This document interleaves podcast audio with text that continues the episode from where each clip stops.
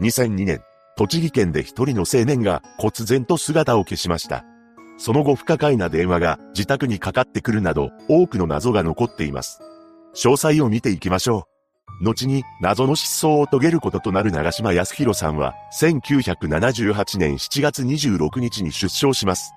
彼の実家は栃木県下野市国分寺町にあったそうで、両親と姉と共に暮らしていました。そんな長島さんは周囲から真面目な人物として知られていたそうです。また、彼はバレーボールやテニス、スキーなどスポーツが好きでしたが、その一方で映画や絵画も好んで鑑賞しており、多趣味な青年でした。そして長島さんが就職したのは栃木県の小山市にある病院だったのです。彼は准看護師として勤務していたのですが、正看護師になれるよう目指していました。そんな中、失踪からどれぐらい前の情報かは不明なのですが、女友達に彼女ができたと話していたそうです。つまり、仕事もしており、恋も順調な人物だったのだと思われます。しかし、失踪の前日に、あるものを見ている姿を、ご両親が目撃していました。それは、求人広告だったらしく、どうやら転職を考えていたそうなのです。家族には、職場を変わりたい、という内容の話もしていたと言います。とはいえ、循環護士の仕事そのものが嫌だというわけではなく、勤めていた職場に何らかの不満を抱えて転職を考えていたようです。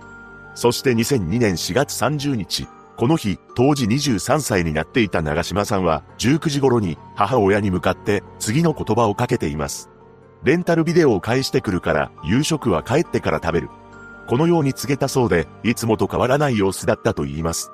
現在はインターネットの動画配信で映画などを見れますが、当時はレンタルビデオ屋に映像作品を借りるのが一般的であり、返却日だったのかもしれません。しかし、それから長島さんは、すぐに出かけたわけではなく、20時頃まで自宅にいたそうです。そして誰かと電話で話している様子であり、その話し方は明るい感じだったと言います。この声を隣の部屋にいた長島さんの父親が聞いていました。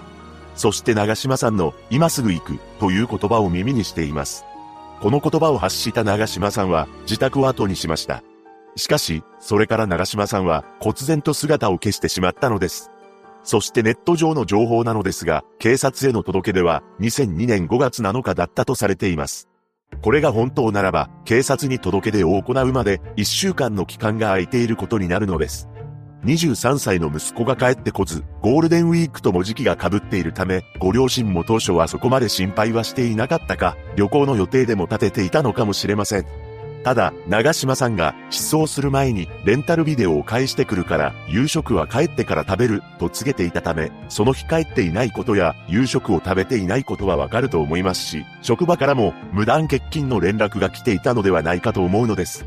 しかし、当時の状況が詳細に残っていないため、何とも言えません。そして長島さんが失踪後、ある事実が判明しました。それは、長島さんが失踪の翌日に自分の携帯で035300から始まる番号に発信していたというのです。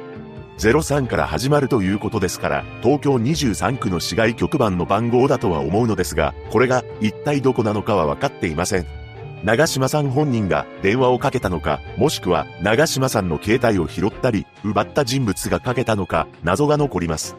また、何か目的があってかけた可能性もありますし、03以降は適当に番号を打って操作を拡乱する目的があったとも推測できるのです。というのも、番号は分かっているものの、それがどこにかけたか分かっていないことが不可解だと感じるのです。普通ならば、電話番号は取得者が契約するものですから、番号さえ判明すれば、一体どこにかけたのかわかるはずだと思います。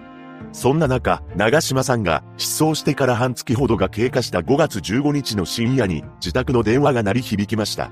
この時は母親が出たそうなのですが、相手は無言で何も言わなかったと言います。これを息子からの電話だと思った母親は、安弘なの？早く帰っておいで、と声をかけたのです。しかし、何も応答はなく、そのまま電話は切られてしまいました。それから何の進展もありませんでしたが、5ヶ月ほどが経過した10月4日にとんでもない出来事が起きるのです。なんと、長島さんらしい人が病院に運ばれたという電話がかかってきたというのです。しかも、この電話は当時自宅があった国分寺町の役場からだったと言います。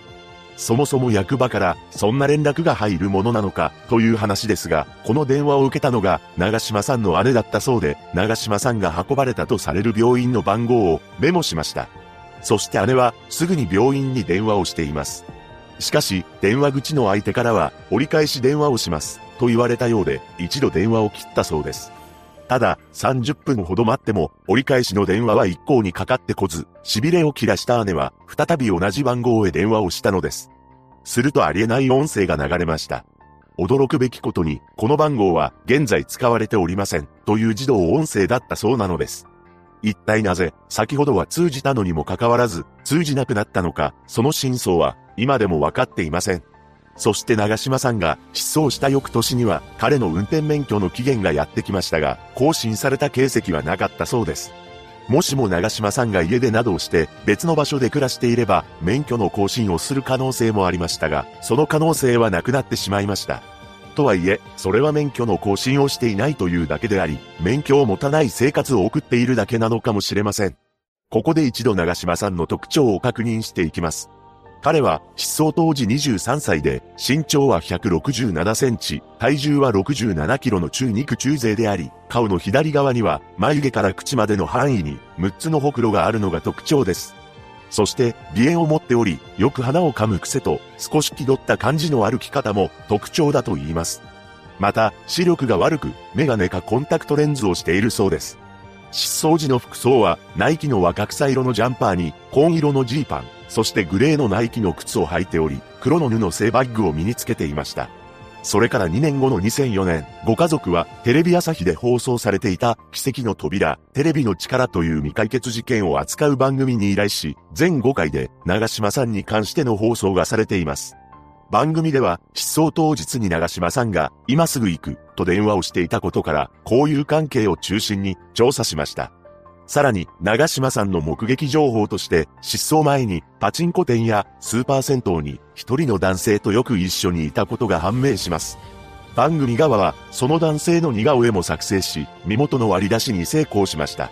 ただ、その男性は、ただ長島さんと仲がいいだけで、バレーボールなどを一緒にしていた仲間であり、失踪から1年半ほど前までしか付き合いがなかったことも分かったのです。つまり、失踪当日に電話をしていた相手にはたどり着けなかったのですが、番組には500件以上の情報が寄せられており、現在の埼玉市にあたる大宮市に多くの目撃情報が集中したため、彼は大宮市にいるのではとも囁かれました。また、拉致された可能性も視野に入れ、特定失踪者のリストに登録されています。本件は公開されている情報が少ないため考察はしにくい状況ですが、私なりに真相を考えていきたいと思います。まず、長島さんは自発的な失踪も何らかの事件に巻き込まれた可能性もあると思うのです。というのも、彼は当時転職を考えており、何かしらの悩みを抱えていたと感じるからです。その悩みによって、現状の生活から逃げ出したくなり、誰かに相談していたということも考えられます。失踪当日、レンタルビデオを返してきてから帰って、夕飯を食べる、と母親に告げていましたが、精神的に限界を迎えていたとしたら、外に出たタイミングで、どこかへ行ってしまった可能性もあるのです。もしくは、今から行く、と電話で話していたため、誰かしらと会う約束をしていたとも考えられます。そのため、自発的な失踪の場合でも、協力者がいた可能性もあるのではないかと思うのです。とはいえ、失踪翌日に長島さんの携帯から03から始まる番号に電話をかけていることが分かっており、警察がこれを調査していたのなら、どこにかけていたのか分かっていると感じます。さらに、電波などを調べれば、どの基地局が長島さんの電波を拾い、どこからかけていたのかもわかるのではないでしょうか。その上で、情報を公開しない事情があるのかもしれません。そして失踪翌日にかけていた番号がわかるのなら、失踪当日に話していた相手の番号も判明すると思います。そのため、失踪当日に電話をしていた相手に関しても、警察は特定しており、長島さんの失踪とは何も関係がないということも捜査済みだと思うのです。そして、テレビの公開捜査に寄せられた情報で、大宮市での目撃情報が多いため、栃木県から埼玉県に移住し、偽名を使って生活している可能性もあると感じます。また、失踪から約5ヶ月後にかかってきた不気味な電話ですが、結論から言うと、これはいたずらだったのではないでしょうか。なぜなら、役場を経由してご家族に連絡が来るのも不自然ですし、現在使われていませんというアナウンスも不可解だからです。もしも本当に長島さんが怪我をして病院に運ばれ、彼の持っている所持品から長島さんであると判明した場合、ご家族には病院や警察から電話が来ると思います。そして長島さんの姉がかけた病院と思われる番号に関してですが、二度目に電話をかけた際に、現在使われておりません、というアナウンスが流れており、かなり奇妙な展開のように思えますが、とんでもないいたずらならば、テープレコーダーにあらかじめ録音していた音声を流した、もしくは、現在使われておりませんという留守番のメッセージを設定していたという可能性が高いと感じます。いずれにせよ、彼を探し出す手がかりにはなっていません。一人の青年が失踪した本事件。長島康弘さんが無事でいることを祈るばかりです。